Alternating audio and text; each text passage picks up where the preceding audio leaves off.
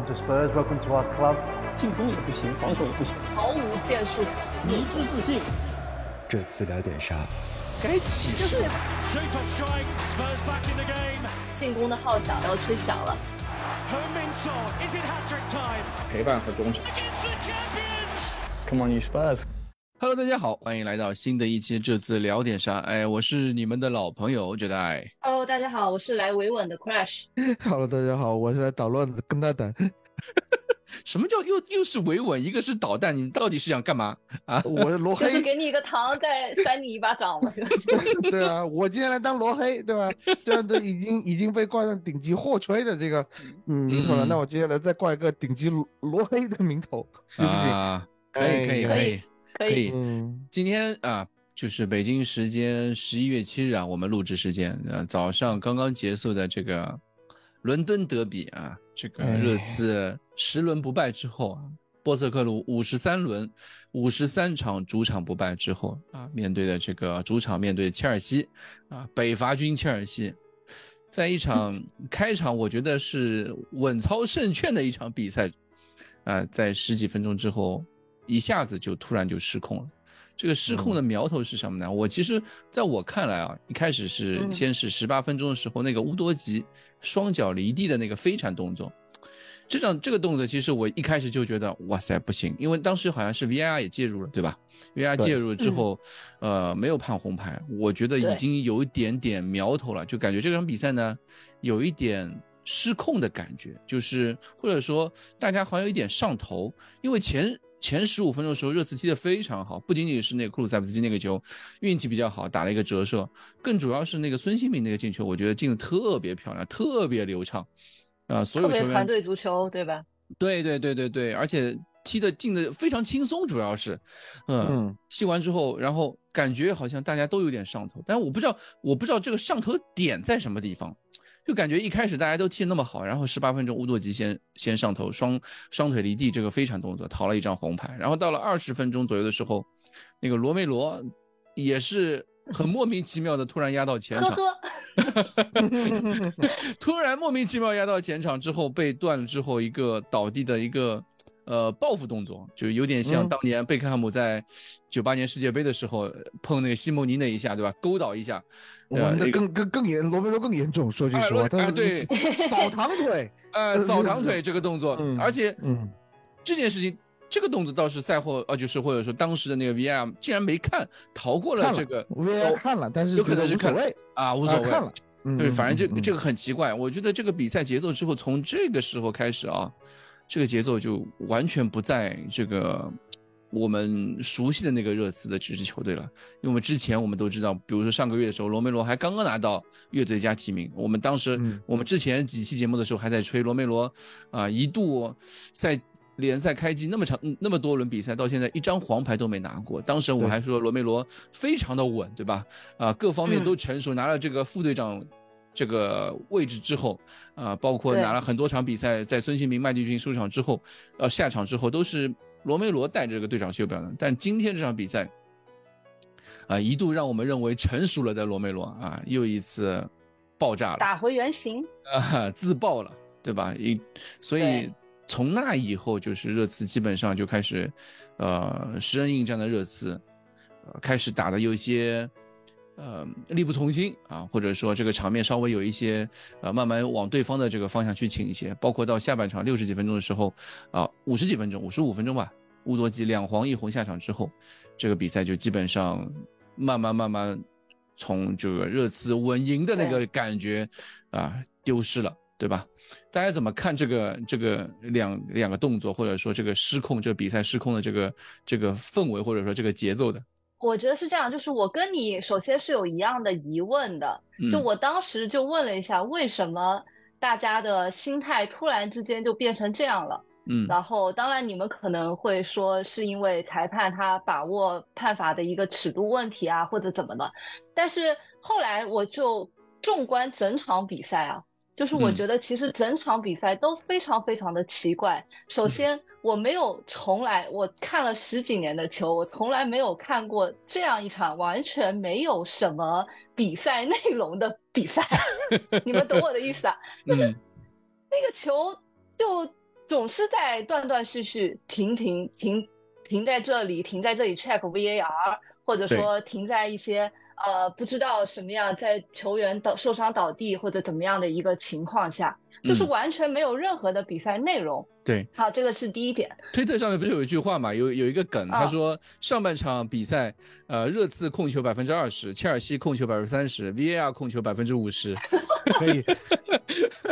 对，然后然后我就回忆了一下，其实当时我们在榜首的时候呢，就是外网就有一个这样的梗，嗯、他就说热刺他就好像是一只大象上了树。嗯，谁谁也不知道这只大象是怎么爬上那棵树的。嗯，所有人都知道它有有总有一天它会掉下来，但也没有人知道什么时候它会掉下来。嗯、现在问题又多了一个，就是你也不知道它会以什么样的方式掉下来，哪怕我们今天早上看到它掉下来了，我都不知道它到底是怎么掉下来的，就好像它真的是被人牵住了它那个大象的鼻子啊。就这样子往下拽，嗯、而且甚至是他自己把那个鼻子伸到了路面上一个很不安全的区域，给到了别人可乘之机，就这样拽下来。总而言之，我甚至觉得就是他已经，呃，当然罗梅罗我很生气，但是我觉得他已经不能用个人球员的一个，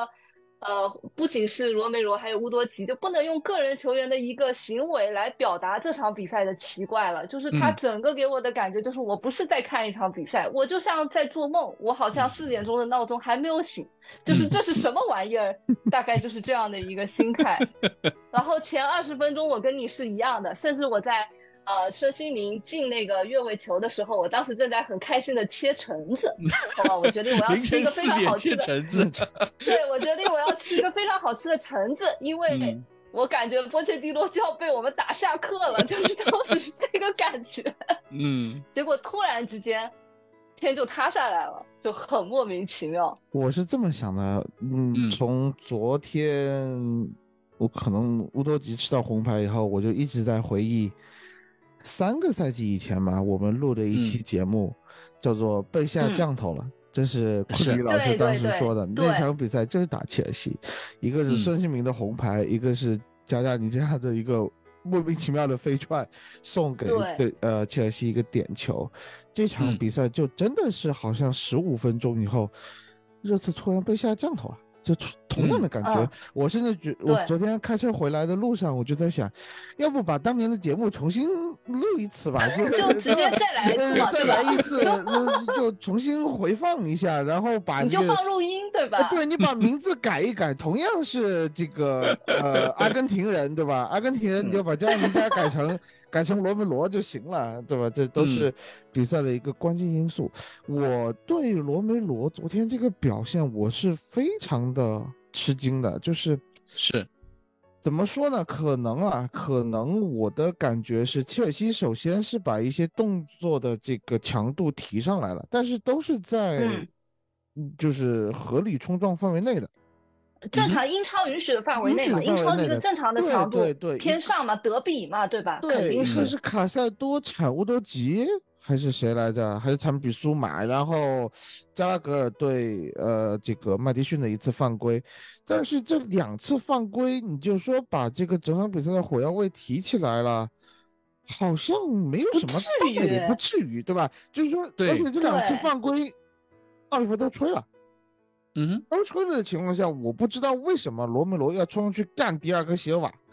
我当时的想法就是，阿根廷见到巴西人是吧？啊、他看到巴西人，他冲上去了，我觉得这很合理啊吧。我我也觉得，我我也为他那个冲刺，我觉得哎不错。罗梅罗现在也非常激动的参与到进攻里头了，嗯、我当时还觉得挺欣慰的。他啪一下去撞迪亚哥席尔瓦，我说也可以理解，对吧？这就是阿根廷人要要对巴西人干的事情，呃。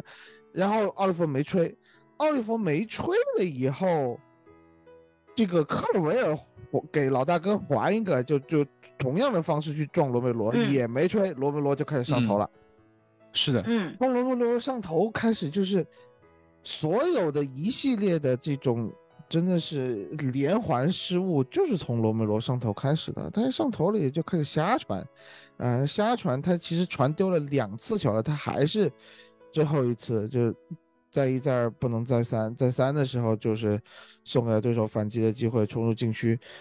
他完全一个比较轻松的解围就行了，这个脚是可以收回来，踢球的人都知道、嗯、那个球你不要说有什么，真的不要说什么呃，我说这脚收不住啊，不可能收不，那个球收得住啊，收得住，而且是职业运动员。我觉得我们我们真的我们三个人都是很试图去理解别人的，对吧？会为别人就是想尝试着去理解别人，但是这场比赛我是真的没有办法理解。我是很，我觉得怎么说呢？我理解罗梅罗想去干第二个鞋瓦。啊，这场比赛就凭什么？凭什么？因为阿根廷人他就是就是想去找点事情来做，你知道吗？就他只踢斯特林，借着德比的氛围，哎，对吧？他只踢斯特林，只踢杰克逊，这样不是巴西人，他不爽，他要他对吧？他要对的邻居巴西老大哥级别的人物要下下手，他才舒服。他好不容易找到个机会了，结果被一个。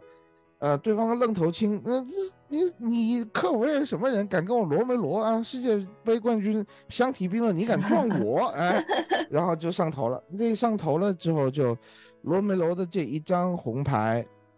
你先不说这个点球扳平对士气的影响，我觉得我们现在热刺球迷是非常懂球的。我嗯嗯，看这条上下面的这个留言，有很多人就说，嗯，罗梅罗这张红牌。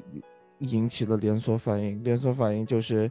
呃，你的后卫要不呃不不停的进行反复的冲刺，反复的冲刺，反复的去呃回追，速度已经很快的呃这个杰克逊、里斯詹姆斯的套边、帕默的分球，还有就是非常非常犀利的斯特林，那就导致了范德文的拉伤。所以罗梅罗那不不不，那要这么说的话，嗯、这事情的源头应该罗梅罗的源头就在于他不应该是一个阿根廷人，这个才是导致事件发生的。那没有，那那我觉得是的，就是这一点，我觉得球迷们说的没错，就是罗梅罗这张红牌，他所连带起的这个蝴蝶效应是会很强的。你要真的要说到是阿根廷人这个问题，那就没办法了，你没办法改变。没有，我开个玩笑，我只是觉得，我只是觉得，就是连锁反应的起点应该就是在他的那个报复性动作，是从那一下开始的，不仅仅是在，没错，不仅仅是、呃、真正被判红牌的那个还在后面了，已经。对, 对, 对, 对, 对他那个报复动作开始，嗯、其实我我真的我我在昨天晚上就是一直在想这个事情，如果 V A R 和奥利佛早一点，早一点介入，嗯、或者是说介入的这个怎么说呢？呃，嗯、这个这个机机缘巧合的东西更多一点的话，可能这场比赛我们都不会输。你比如说你的报复动作就把罗梅罗罚下去了，那那以后也也没后面点球什么事，也可能没乌多吉黄牌、呃、红牌什么事，对吧？麦迪逊可能也不会也不会踢的呃过于激进，然后被踢倒受伤。这种事情也可能不会发生，或者就是说你这个时候就是这样，对啊，对，所以就是说还是说回就是说下降头了，就包括下降头给到 V A R 的这个工作组也是一样的，你这个去那个球怎么能不越位了？那个球要是、嗯、就应该算不越位，不越位进球了，进一比一，罗梅罗还不可能不会被罚下，对吧？所以本场最佳杰克逊真的是一己之地帮帽子戏法的同时还把罗梅罗罚下，真的是，呃，所以这场比赛真的是非常蹊跷，嗯、非常蹊跷，所以所以非常非常非常的让人不解，嗯、对，因为我在开场的时候十几分钟那个。几次动作的时候，我就在群里面已经开始骂了，就几个群，嗯、我我有几个群都在里面说、嗯、这个罗梅罗今天踢的什么东西，嗯，我当时就在群里面非常气愤，因为罗梅罗一开始的时候，我我后来赛后也看了一下这个他三十几分钟这个数据啊，嗯，就是嗯什么地面对抗次数成功次数为零、嗯、啊，赢得空中对抗零，嗯啊，丢失球权四，犯规一啊，其他其他基本上都挂零。嗯、啊，就就拦拦截有了两次，有一次解围，其他数字基数据基本上都挂零。这样的罗梅罗啊，这个我我已经不知道该怎么去说了，就痛失好局。开场二十分钟，热刺踢的有多好啊，最后热刺也输的有多悲壮，我对罗梅罗就有多气愤。这个真的是没办法。嗯、我以前我们这个之前几期节目都在说罗梅罗有多好多好多好，就是你对他有那么高的期待的时候，你就会对他，哪怕是阿森纳那场比赛，对吧？对啊，我们也对 啊, 是对啊对所以所以对他有那么高的期待，而且这个期待其实是一直在不断的这个累积的，或者说他即便踢了几场不是那么优秀的比赛的时候，我还是会为他开脱。但是这场比赛你实在没有办法，没有任何理由去给他开脱。就像不管是赛后这个库鲁塞夫斯基说的那样，就是其实十一踢十一真的没有很很难有球队能够击败我们。我们目前看下来打打那么多比赛，对吧？这场比赛如果不是这两张红牌的话，这个这场比赛本来是应该是一场非常漂亮的、非常有观赏性的、嗯、赏心悦目的足球赏心悦目的比赛。我我为我不仅仅是在为罗梅罗感到难过，其实我也很为那个布伦南·约翰逊感到难过。他好不容易有一次这个首发机会，嗯、而且前这个三十分钟的比赛，布伦南·约翰逊踢的也还不错。他在左路上面，这个我让我们感觉到好像在左路这个位置上有有有一个。呃，能够不一样的生机感，对吧？因为他的跑位啊，他的跑位啊，他的速度啊，都非常好，对对啊，他的速度啊，他的传中啊，各方面都还不错的样子。嗯，很希望能够看到一场很漂亮的比赛，但是啊，这个还是说回这个罗梅罗的这张红牌，以及啊乌多吉两次，第二次，尤其是第二次吧，一个非常不理智的那个行为，但是这可能就是一支。嗯年轻球员的付出的代价。我我觉得乌多吉那个球呢，就是年轻球员，哎，成长过程中应该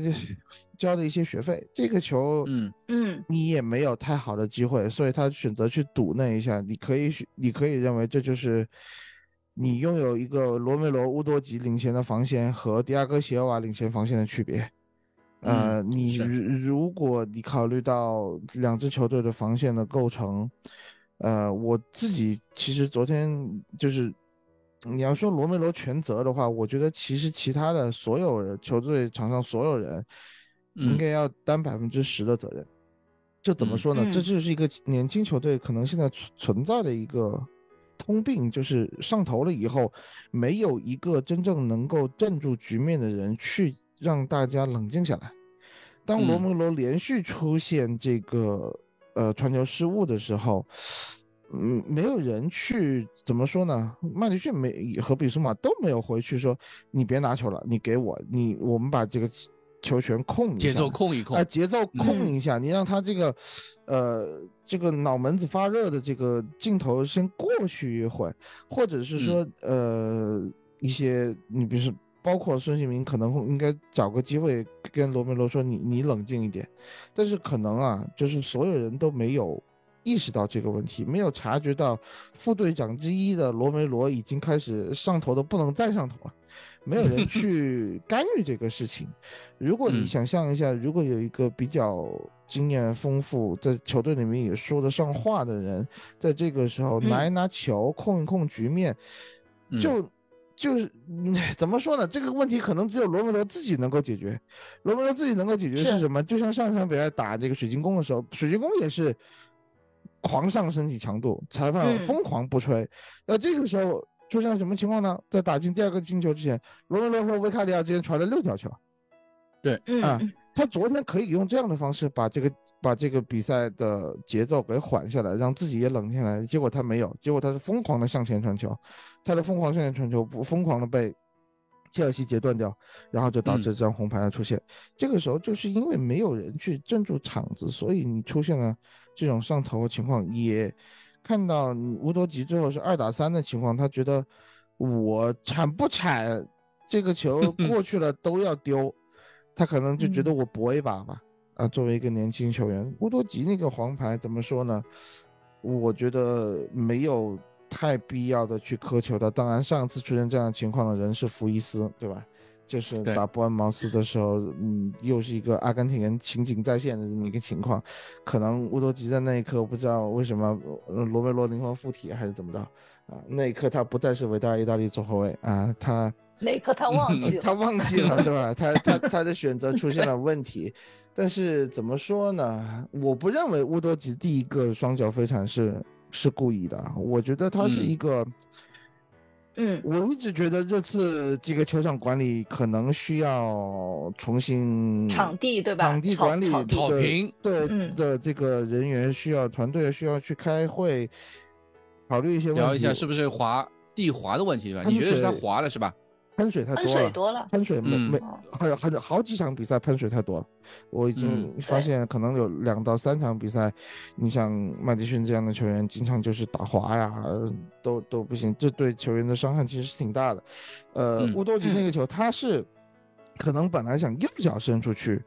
去断这个球，结果他作为一个左脚球员，到最后发现左脚也可以碰这个球的时候，他的这个他。嗯右脚下意识下意识的他的这个支撑脚滑了以后，他的左脚再再够出去，但是你可以看到他这个球没有对，就甚至没有对着球去，都没有的，没有冲着球去。我觉得他的整个身体是有点失控的这么一个情况，啊偏了就是、呃、对对对，所以黄牌失控其实失控其实也是一个、嗯、有的时候失控身身体的失控也是一个红牌动作的一个理由。啊、对对对，完全完全可以是，完全可以是，这个没有什么好洗的，就是说，对，就是说也是一个被下降头的征兆。对，就是他那个他是上头了，那个时候他非常想在那一刻把球给抢下来，抢下来就是一个非常好的反击机会，嗯、但是他那个动作，呃，是有一点不必要的过大了。啊，所以导致了他第一张黄牌。那么第二张黄牌就是就是上头，就是纯上头。所以我觉得其实一开始的时候啊，不管是十八分钟乌多吉双双腿离地，还是二十分钟罗梅罗倒地报复，这几张红这这几张就是这个不必要的动作，再加上中间有一些其他动作的一些累积，他到了三十几分的时候，他已经累积到一定的量。V A R 或者裁判、嗯、主裁判当时当时主裁判的时候已经就是说他必须要找到一个动作去给出这样一张红牌啊、呃，不然这个比赛这个节奏已经一塌糊涂了。就像这个哪怕没有这张红牌，其实上半场我们刚刚那个 Crash 也说了嘛，这个大家站着看的比赛时间比比踢球的时间还多嘛。我我觉得奥利弗没有主动要去找这张红牌，因为他其实离事发地非常的近、嗯、他第一时间的反应都没有说要给牌或者说要给点球、啊、我不觉得奥利弗是刻意去找的、嗯、V A R 看得很细，你要考虑到最近 V A R整个 P G M L 的风口压力很大，压力很大、嗯、所以他每一个球都他要去看的非常的细，他哪怕多看一点时间，反正他也听不到外面解说啊球迷啊在嘘他什么，他就在做他觉得他做的正确的事情，那、嗯、这个无可厚非。我觉得当然 V A R 的这个操作你会觉得非常可笑、嗯、非常可笑，但是但是嗯，你给了 V A R 和奥利弗这样的机会，机会对对、啊、你给了机会，这个机会是自己给的，对，你是连续给机会，你这个就就没有什么好说的，撸一圈走啊、嗯、对，其实而且上半场那个麦迪逊和范德文受伤的时候、嗯、热刺已经换上了这个呃埃默森和霍伊比尔嘛，其实下半场在开始的时候，这个比赛缝这个热刺这个后防线已经有一点支离破碎，因为那个时候是埃默森在打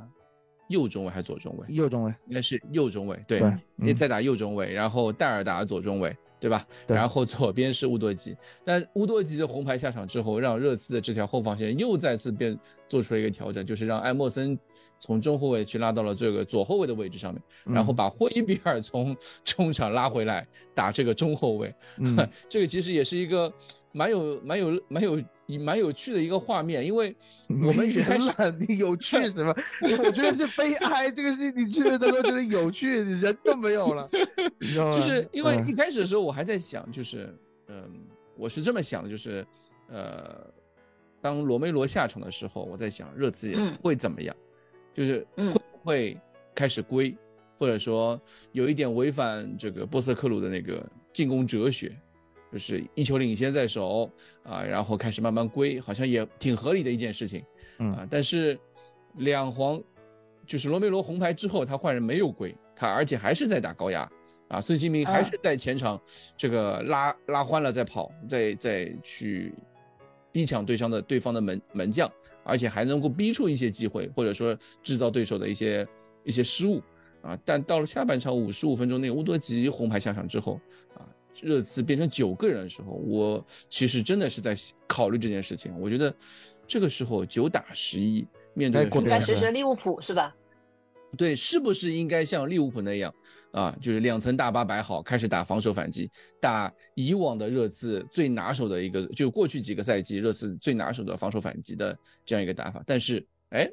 其实他没有啊，他再摆出一个这个又缺乏速度又缺乏高度的这个，又或者说更缺乏配合的霍伊比尔加戴尔中卫组合之后，他还是在打这个高位足球，并且一度拉成了一个零七一的高位逼抢的一个阵型，七个人全部一字排开，在中场线上面一字排开，前场只留一个孙兴民，这个是让我非常惊讶的。你当你们在当时在看到这个，在这个看到这个画面、这个场景的时候，你们是心理活动是什么样子的？是还是我在做梦？但是但是先是这样，就是我觉得只有高位没有逼抢，嗯，就是他其实逼抢已经没有做的，就因为人真的太少了，你逼抢你做不起来的嘛。他有高位，嗯、我觉得他就是拉了，嗯。拉了一条没有练过的后防线，我们来练越位战术，对吧？嗯，就是压在中线前面一点点，就是不过那条中线，因为过了那条中线就不存在越位了嘛。嗯、所以他就是拉着拉着人。我们今天你说怎么可能会有一支球队，他就是反复在练这样的战术呢？在一个中线旁边，嗯、这就是一个非常极端的一个情况下。他做出了这样的选择，也是一帮没有这么练过的球员去做这样一件事情，那我们就试一下。其实我觉得、嗯、我当时是就是觉得不可思议，嗯 what 就是我们在干嘛。就是后来我想了一下，嗯确实你说这样的防线他能防得住吗？防不住。如果但凡是看过切尔西打阿森纳那场比赛前七十分钟，对吧？嗯，切尔西都是压着阿森纳在打的，切尔西的进攻其实没有那么菜，对吧？嗯嗯、然后他只是把握能力的机会稍微差一点，问题是我们的防守更差呀。如果你真的摆大巴防守的话，那是完全是守不住的呀。我是这样子，我我是理性的去这样想法，嗯、然后同时呢，我的感性在告诉我，哇，这样好头铁，我好喜欢，就是这种。嗯，所以所以战术没有，对我来说战术没有对错，他可能选错了，嗯、可是。我喜欢这样的感觉，就是这样。他没有对错，或者说也有可能是两种都不是对的，嗯、因为你在九个人的时候面对十一个人的切尔西的时候，呃，除了大概只有在 F M 里面不断的 S L 有可能给出一个比较真积极的结果之外，在真实世界里这种可能性的微乎其微。没有对错，只是选择，就是这样。嗯，嗯，那我的看法是这样的，我昨天的第一反应就是。嗯我们离强队的差距其实还是挺大的，嗯，包括这个，我们真的不是利物浦。对，因为其实你要看利物浦的人员配置和他的一个非常稳定的架构，在九打十一的时候能够踢出这么还有体系性的足球，那就是可以看到，这就是我们和一些已经非常成熟的球队的强队的之间的差距。当然，我们不能苛责什么，因为这支球队它。说句实话，这是一个全新组建的球队，然后呃，下半场踢的这个中卫组，这后卫组合，你不是中卫组合，这个后卫组合就就, 就真的是，呃，你可能这辈子都没有不会想象再再会重新看到一次的一、啊、一个后卫组合，所以在这样的一个情况下，啊、你无论是踢什么样的这个足球风格，我觉得这个最后的结果可能。都不会对热刺有利，呃，嗯、对，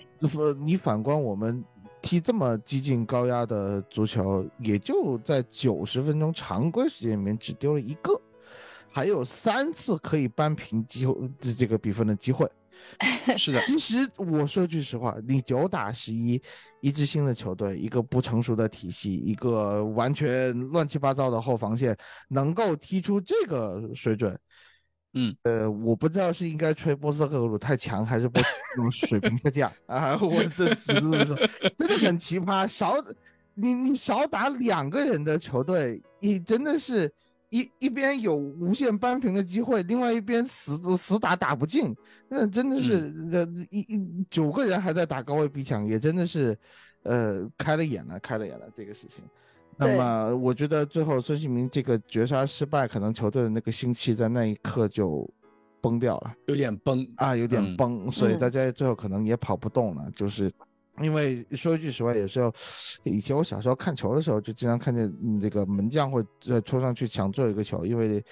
然后当时的解说就是说、嗯、说呃一比二和一比三没有差别啊。所以还不如去赌一个二比二，所以当二比二赌不出来的时候，可能整个球队的这个心气啊，就在那一瞬间就没了，哎，不是，就算就垮掉了，然后连续垮。其实这个我觉得问题不大，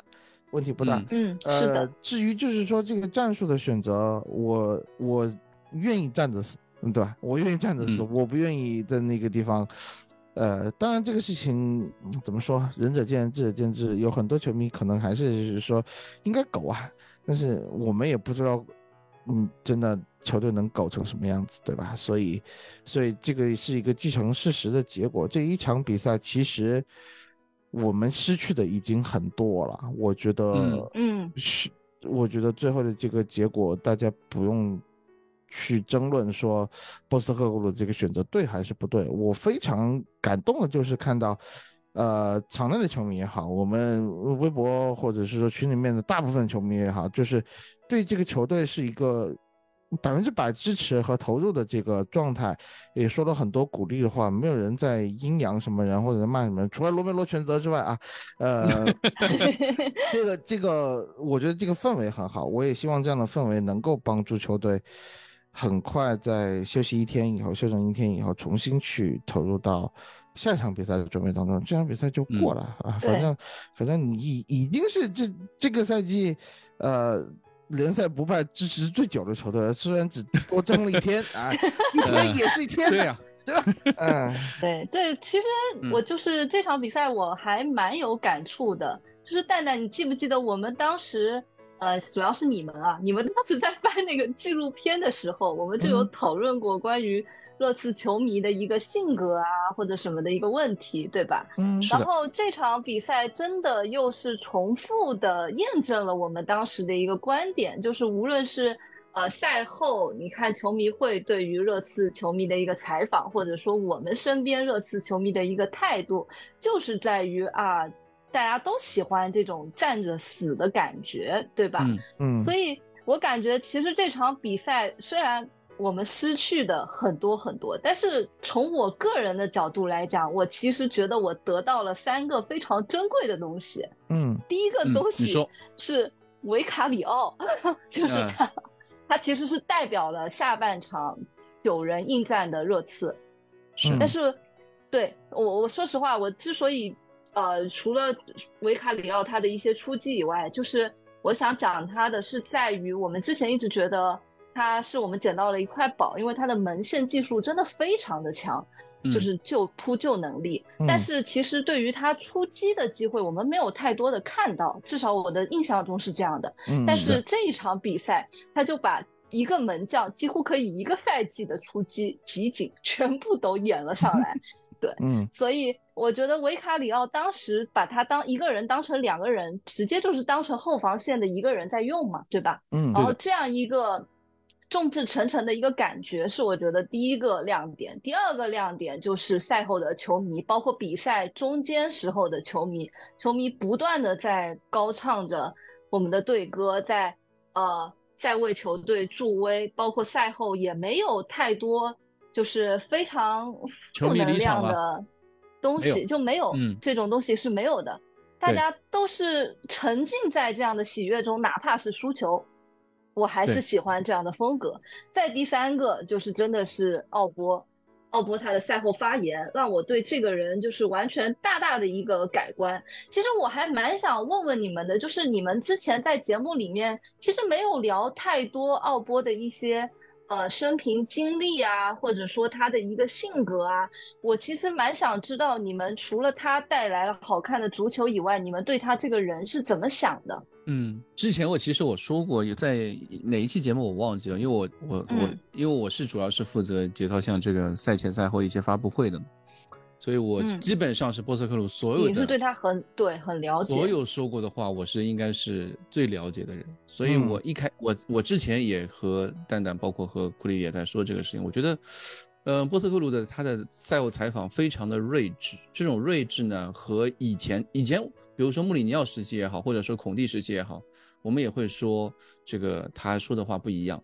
对吧？嗯，呃，我们甚至以前在那个波波切蒂诺的时候，后期的时候，在说波言波语的时候，我们也觉得，哎，其实他说的话很有意思，因为他放下了一些呃包袱啊什么的之后，他开始融入这个环境了之后，他能够说出一些很让人发人深省的一些话。但不仅仅是足球，他有些是人生的哲学。在穆里尼奥身上，我们也看到过，在孔蒂身上，其实也看到过这些东西。他们对于足球。对于足球行业的这个整个产业啊、呃，想说的东西，其实他们因为作为这一行业的一个专家，一个是顶级的一个人物，他们都能说出很多东西。但是波塞克鲁和他们不太一样的地方，他一他一方面他不仅仅是在看他的球队，他同时也在看的是整个环境是什么样子的。比如说他对于 V A R 的一些看法，比如说他对裁判的看法，嗯、他对在整个大环境都在不断的抨击。裁判的权威的时候，是他在保护这个裁判的权威，他一直在，但是他自己也说他是一个很很老派的人，一个很对，就是就我们在我们其实看一些呃外面的一些这个政论的那些节目的时候，你会发现年纪越轻的人确实越越容易去质疑这个就是权威那种那种那种方面，而年纪越大的人其实确实越喜欢去尊重权威。这波索鲁可能确实确实正好是一个老派的人嘛，他非常愿意去尊重权威，但是他有说的一些点我觉得很好，他就是说他应该是站在保护这个足球行业的这个角度，或者说团结大家的一种说法，或者说保护站在裁判的角度去说应该是如何帮助他们去提升，而不是不断在这个拉流量去抨击人家。这个其实是、嗯可能是一个不对裁判行业来说不是很公平的一个一个行为。包括波塞克鲁他经常还会说一些、嗯、比如说呃他自己的一些人生履历的一些故事。我觉得他是一个非常有大智慧的人，因为他的经历他不不仅仅是从澳大利亚到日本呃然后再是到这个苏格兰，然后再到英超，他一步一步花了二三十年的时间从这一步一步走过来，而不是有一些才那些这个前球员啊、呃，直接到了那个意呃意甲或者是呃或者是五大联赛啊、呃，直接登陆这个地方，已经是这个圈子里面核心的，已经在圈子里面被认可的一个人。波塞克鲁他是他的人生经历其实充满了失败的。我们看到他很多成功的地方，比如说他在各个地方都获得成功，但是我们也看，我们同时也不能忘记他呃当时。在澳大利亚国家队的时候，到这个英格兰这边来去做一些介绍的时候，被别人无视啊，被别人这个，哎，你是谁？你从哪里来？对吧？ Uh-huh. 这种类似的这种这种地方，他其实也是经历过很多很多失败的。他是在这种经历不断的经历失败的当中，慢慢慢慢走到今天的。他其实也是一种有有很有经验、很有智慧的一个人。所以我在看他的采访的时候，我觉得他在不仅仅是教我足球。教你做人，对，他不仅仅是在教我对足球的一些看法，或者说对足球的一些，就比如说我们今天说的这个，呃，我不是大巴司机啊，我是足球教练，嗯嗯、对吧？嗯、这个这一点其实和我们以前的教练不一样，嗯、他看重的不不仅仅是一场比赛的输赢，他看重的是一个足球文化，或者说一个一个信念的一个传输。这场比赛其实我们就在说。宁可输了这场比赛，他依然把这个信念刻到了这支球队，刻到了这个球场，刻到了这个和球迷的这个联系当中。这一点是我觉得这场比赛给我们带带来的。我们知道这场比赛我们输了，对对吧？但是以以往啊，比如说过去的时候，不管是波切蒂诺时期、穆里尼奥时期，还是孔蒂时期，我们也有过很多这个坚守到最后，或者是最后决定翻盘的那种成绩。对吧？但是那种成绩呢，有的时候你会看到，哎，其实他踢的内容有一点和球队并不是，就或者说整个文化并不是非常契合的那一种。他他不不不太像那种，就是像波斯克鲁这种，我就要攻，我就是要一一贯而始终的这个呃高位逼抢，这不太一样。我觉得他在，我觉得你在骂我，我的 slogan 是他妈的美丽足球，就是他把。他把这一条信念，或者说就是这个热刺的基因，重新的灌输到这个热刺这支球队和我们的这个球迷文化这个圈子里面，让大家都能看到，哦，原来我们真正真正喜欢的还是这套东西。我无一场比赛输的 ，OK 的，我们是可以输的，因为这场比赛你看最后这个这个比赛结束最后时刻。啊，九十几分钟的时候，包括这个呃，这个尼克尔森啊，杰克杰克逊对吧？叫叫雅克松对吧？嗯，雅克松，嗯，杰克逊进第三个，嗯嗯，对，进第三个球定就一比三比一、四比一的时候，以往的热刺啊，可能比如说这个球迷就开始退场了，退场了，我们会镜头、嗯、镜头啪直接退到，哎，对对对，啊、嗯，看到看台上面球迷开始退场，但是这场比赛没有。嗯没给没有给导播机会，对吧？没给导播任何找找找看台的机会，嗯，就是赛后很多这个这个热刺的这个球迷播客啊，或者说就球迷的这个呃 vlog 那些 up 主，他们拍出来的东西，或者说我们现场看到的东西，在电电视镜头里面看到的东西，全都是大家在呃高声的嘹亮的这个歌唱呃热刺的一些 chant。来帮助来给这支球队加油鼓劲，或者说这可能就是波瑟克鲁的这种信念，这种这种无所畏惧的打法，其实把这个球队正又重新的拧成了一股绳。这一点是我们很多就是在之前的失利当中从来没有看到过的，这也是感觉我在做热刺球迷十几年里面第一次有一有一种哎，我一比四输掉了比赛，一场惨败。因为我今天早上我我太太还在问我，哎，你球队输球了，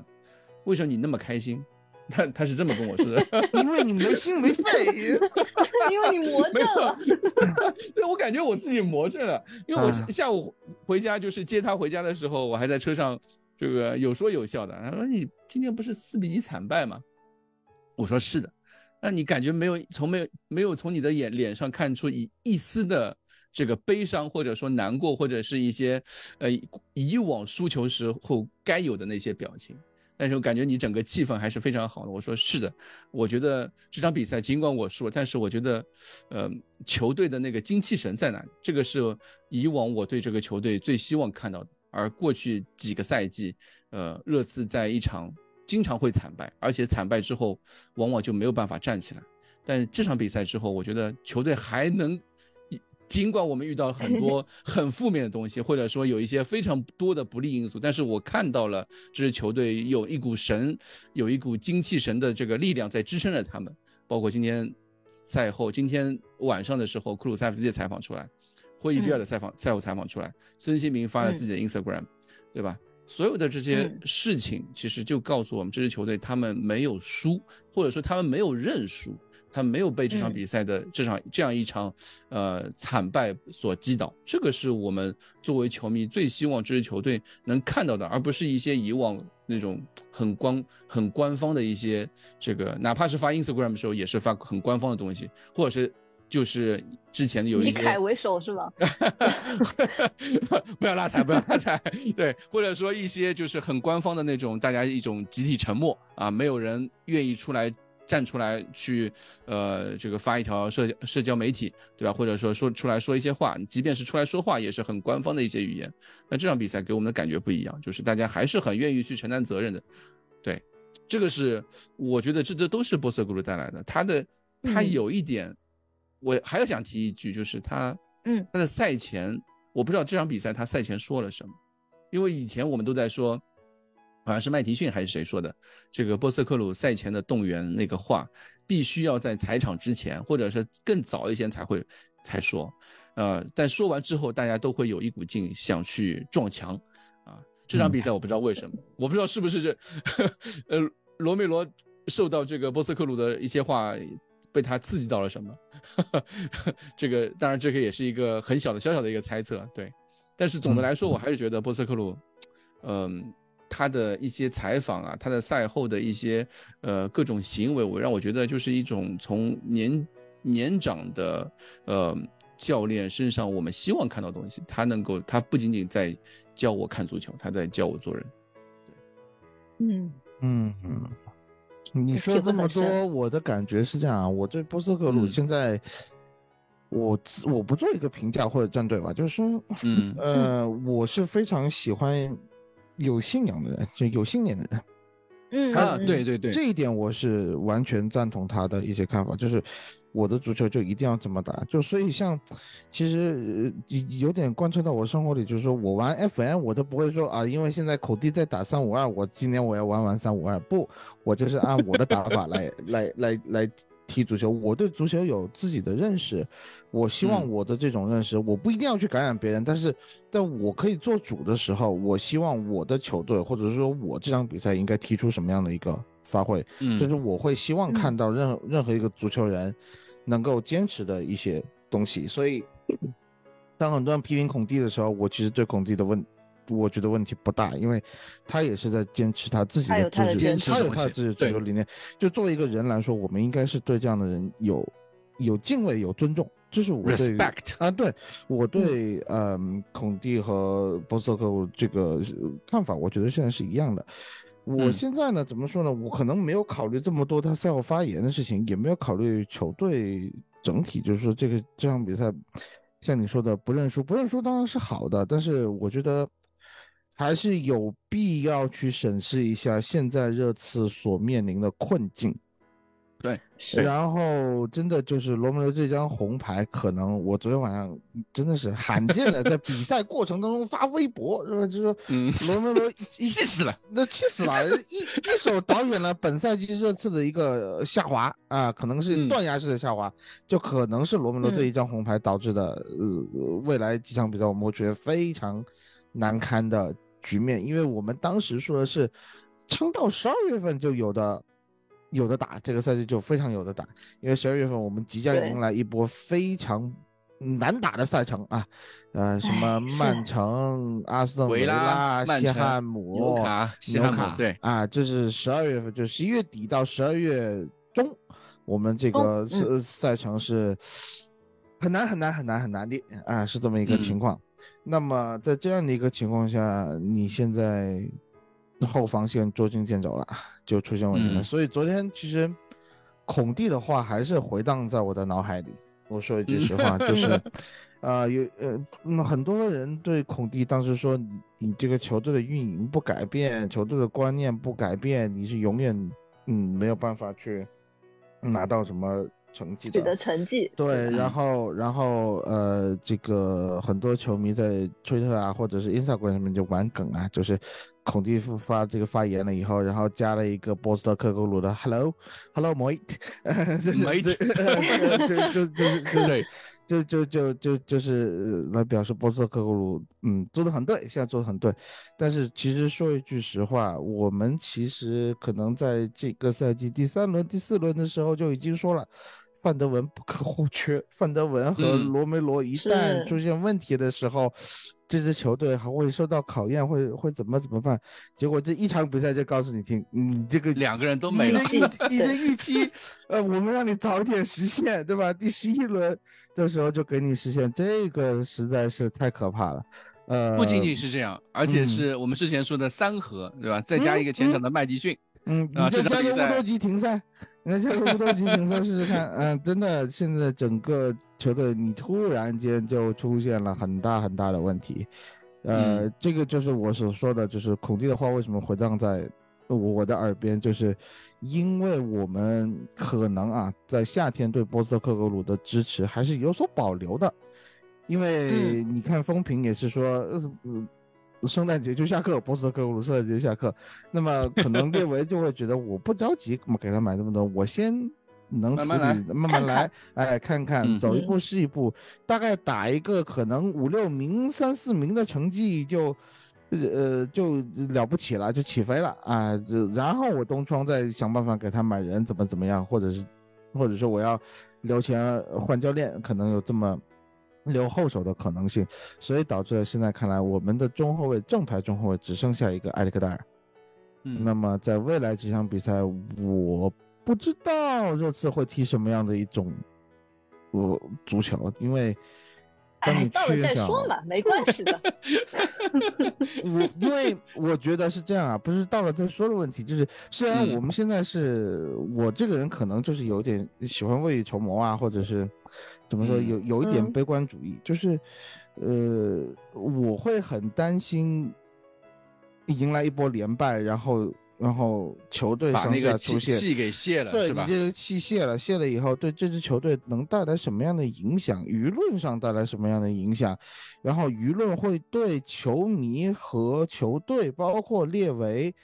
又带来什么样的影响？这是这些捉摸不定的因素。我觉得对于一支新球队组建的时候，这种因素越少是越好的。但是现在这一场比赛踢下来，很多不利的因素就已经在这里有这种。暗流涌动的这么一个情况。那么呃，像你们刚才说这么多波斯特克格鲁的好，波斯特克格鲁的人生经历怎么怎么样，那我就只能是衷心的祈祷，并且相信他的人生经历能够在这个时候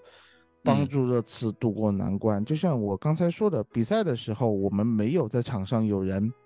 能够合理的控场，把这个球队有时候该踢的成熟的地方就是要踢得成熟一点，我们没有办法在场上做出这样的调整。那么现在是不是需要紧密的围绕在以波斯特格鲁为核心的这个场下的一个与训练啊，或者是说就是日常的生活当中，嗯，波斯特克格鲁能够尽快的帮助球员们稳定心神，然后在未来的几场比赛中依然踢出高质量的足球，把这股心气给稳住。嗯啊，这这是我的一个希望。嗯，今天这场比赛之后我还有一个想法，嗯，就是我平时的发布会看波斯特克格鲁有多沉稳啊，啊，今天比赛之后我就觉得沉稳的人，最沉稳的人干着最疯狂的事情啊，这样一个那么沉稳的人，嗯，他可以干出一个排出一个零七一的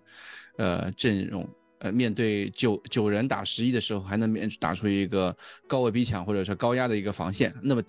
高这个那么高的一个防线，嗯，呃，那他会不会在缺兵少将的时候就开始排出一些令人很惊讶的一些动作？比如说，呃，像是什么多林顿啊，或者是菲利普斯啊，这些球员都会被拉上来，或者去来做这样一些事情的。啊，我觉得都是有可能。就所以这场比，所以我有的反而我还蛮期待。这个周周六早场打，你会期待有什么样的变化？你也会期待。我昨天就我我昨晚上就我昨晚上踢了一场球，我嗯我我我我告诉你，我气死了，我跟本坦库尔一样，我就蹭到了我的头发出去了，绝平的机会也是绝平机会，啊，我们我们零比一输给了联赛领头羊，踢得非常好的一场比赛，这最后我的头就偏了，嗯，就那个时候我就在想，嗯，其实哇。呃，波斯特克格鲁最后的时刻是不是就打最后一手牌的时候，嗯，是不是就是已经为下面的比赛做准备了？然后呢，嗯，有我就从本坦库尔错失的那个头球，我就联想到很多事情。第一，嗯，如果这个球是本坦库尔没伤之前，像上个赛季打伯恩茅斯打利兹联的时候，这球肯定进了，嗯，那个时候的本坦库尔这球肯定进了。因为本坦库尔的这个身体状态不佳，所以呢那个球没有顶进。那么是不是我们现在因为缺兵少将，本坦库尔的进入首发或者是说呃成为常规轮换时间会提前，对，提前很多，大幅的提前，嗯，这个时候我对本坦库尔就有了更高的期待。然后对本坦库尔有期待了以后，我就会在想本坦库尔上了以后会不会像霍伊比尔继续去踢中后卫。对，啊，对，然后我对霍伊比尔踢中后卫产生了无限的期待，呃，然后然后本然后霍伊比尔完了以后，就是如果麦迪逊踢不了，呃，比苏马这场球踢得比较狗，嗯，啊，踢得比较狗，嗯，对，没有什么拿球的四黄嘛，对对对，毕竟四黄，我可以理解，可以理解啊，就是。呃，我觉得比苏马这场比赛踢得挺聪明的，就是没有很多多余的身体对抗，也没有去跟裁判去抱怨啊什么，就没有拿到第五黄，嗯，啊。他还拉偏架了吗？嗯，对，不是偏架，保护保护，其实他是保护萨尔，保护萨尔，保护萨尔，保护萨尔啊，嗯，对，呃，那么比苏马可能在如果麦迪逊啊踢不了的情况下，比苏马能不能真的成为，嗯，呃球队的大腿，在在后面的两三场比赛中，啊，呃，稳稳的 carry 起球队，这对比我对比苏马又有了期待。然后现在昨天晚上我睡觉，呃，你几点钟发的那条消息？我睡着了可能，嗯，然后我后来起来一看。嗯，绝对发一条消息，哥哥要去做耻骨手术了。耻骨手术就是要腹股沟的问题啊，腹股沟问题。上一次这个斯基普做了以后是停了四个月啊，是停了四个月，嗯，所以我不知道理查利森这个要要停多久。那么理查利森踢不了的情况，如果麦迪逊踢不了的情况，我就不停的在联想希尔能做出什么贡献，罗塞尔索能做出什么贡献，然后在如果他们都，跟你说 B J 就是下一个阿里，真的是。对啊，然后约翰逊打打打首发了以后，他已经在有限的时间里面给我们贡献出了这么多的呃亮点，我会希望他能够在未来的比赛中有更多的出场时间，不会再出现比赛时间腰斩的这么一个情况，希望他能够踢得更好。然后在这样的一个情况下、嗯、我们是不是可能有机会看到更多的贝利斯，可能会看到阿尔菲多林顿，可能会看到阿什利菲利普斯啊、呃，包括杰米唐利啊、呃，这样的球员能不能够在现在热刺真的是我们困难期提前到来的情况下，波斯特克鲁怎么样去用人，怎么把人用好、嗯、然后球员们肯定会受到挫折，这个不用想，这个不整齐的阵容肯定会受到挫折的。在这个情况下谁能够站得出来，波斯特克鲁怎么去调整，我觉得哎，热刺球迷新的 struggle 又开始了，对吧？又又又开始了。这场比赛就是下半场一度啊、嗯、我看到这个首发阵容，再看到场上的场上这个名单，我有点恍惚，我已经记不太清楚首发是排成什么样子了。后来我再一看，哦，只有孙兴民、比苏马还有波罗是踢到比赛结束的，不算门将了，不算门将，嗯嗯，不算门将。我觉得外场球员里面就剩他们三个人了，嗯嗯，其他全都是替补登上来的。嗯，对啊。就是甚至就已经忘记掉为什么一场比赛能换这么多人。对, 对，我有我有这种这样的恍惚，我感觉哎哎我我我首发什么样子来着？怎么会变成这个样子的？嗯，所以就其实其实我刚刚蛋蛋说了很多，我我有一点啊，就是想特别想说，就是我们之前的想法就是，比如说我们之前都料到过麦迪逊会受伤，料到过罗梅罗会犯犯犯错。会停赛、嗯、对吧？料到过这个范德文可能, 可能会对吧，对，会上缺，对、嗯、但是我们都没有料到过这三个人会同时同一天同一场比赛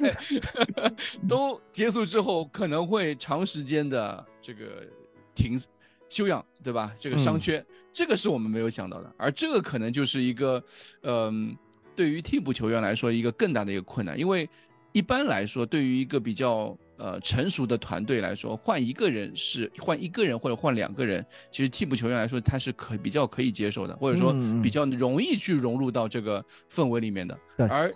我们可以预见的是下一场比赛打狼队，或者甚至之后国家队比赛之后回来打维拉、嗯、啊，这些比赛我们会有一个和之前一个相对稳定的首发阵容一个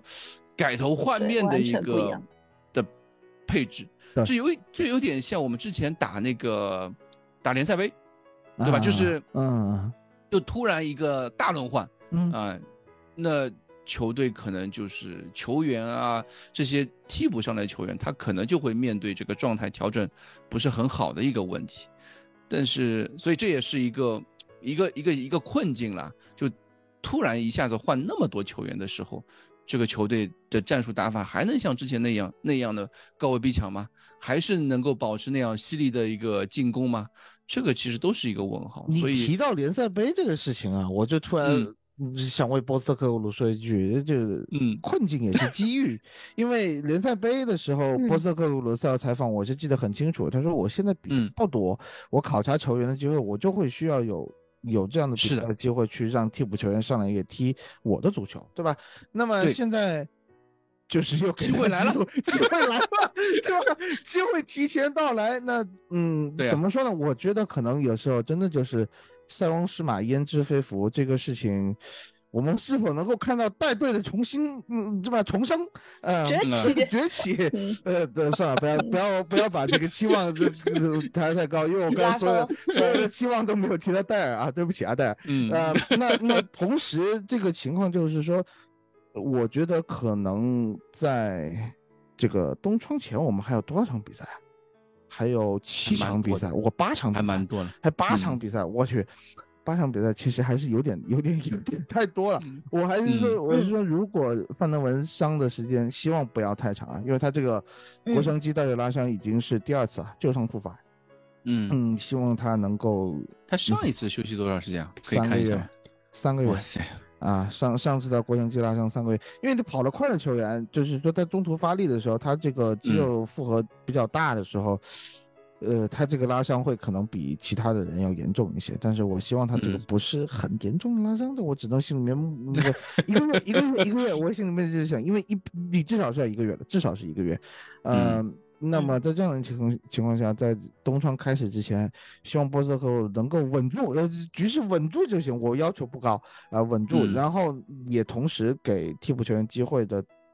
情况下，看看有什么样的位置能够真正嗯开个单子给列维，需要找人了。东窗，如果你需要这个赛季有一个比较好的成绩的话，我们还是需要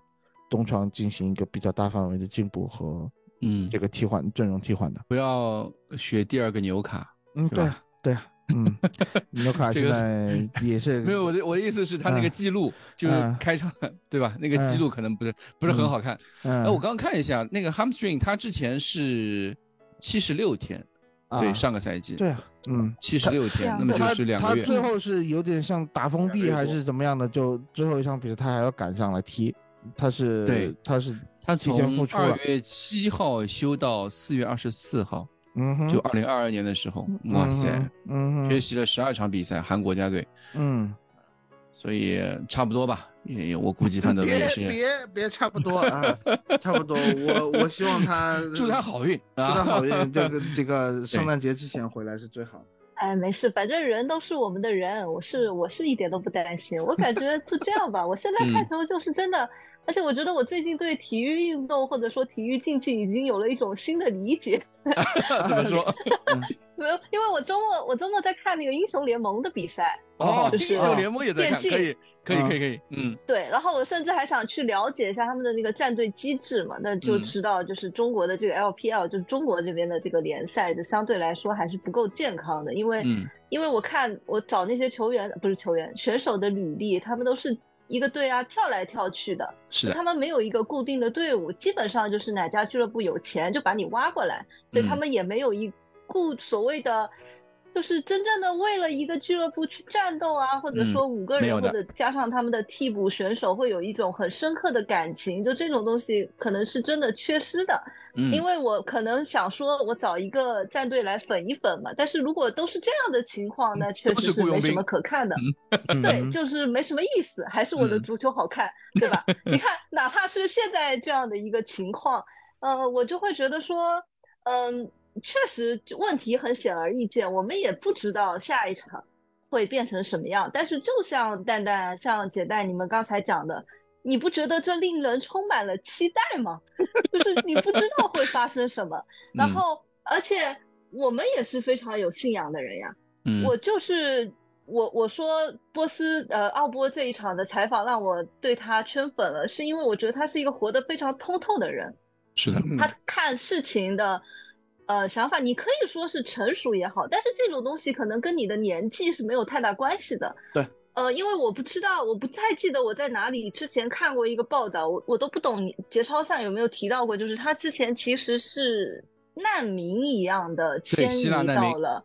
对, 对吧对？所以他可能那个时候的一些生活经历对他的整个心智的成长影响是非常大的。所以这样的一个人绝对是有一颗非常大的心脏，至于他要怎么把他的能量去传递给我们的球员们，这就是。呃，我是相信他可以做好的，因为我真的觉得他是一个高高在上的，有点像那种 Godfather 一样的人物。嗯，是，就在在我的心里。嗯、对，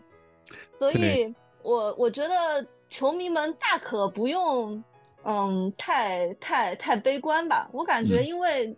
大家再回到我们最最开始的一个联赛目标，或者说我们想要看到的东西是什么样的，嗯。就是真的每一场比赛好好享受，没有什么太多的可担心的。关于东窗买人的事情，我们真的没有办法左右。我一直是这样的，我对于你们转会，每次聊转会我就很头大，因为我觉得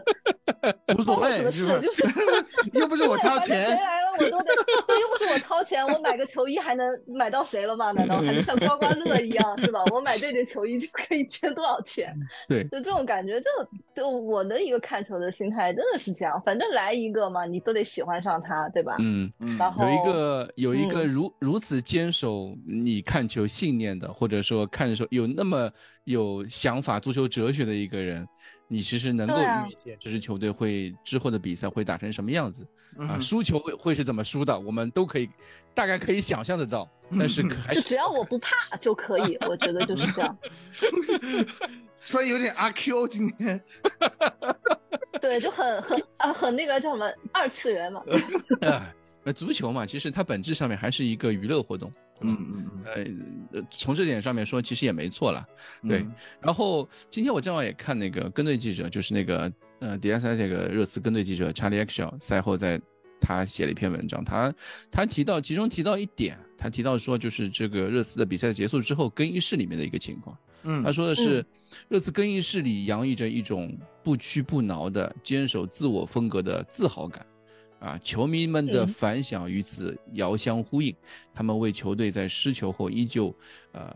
热情高涨的欢呼啊，仿佛他们刚刚取得了进球。尽管比分并不理想，但这也是增强球员、球迷、球员与教练，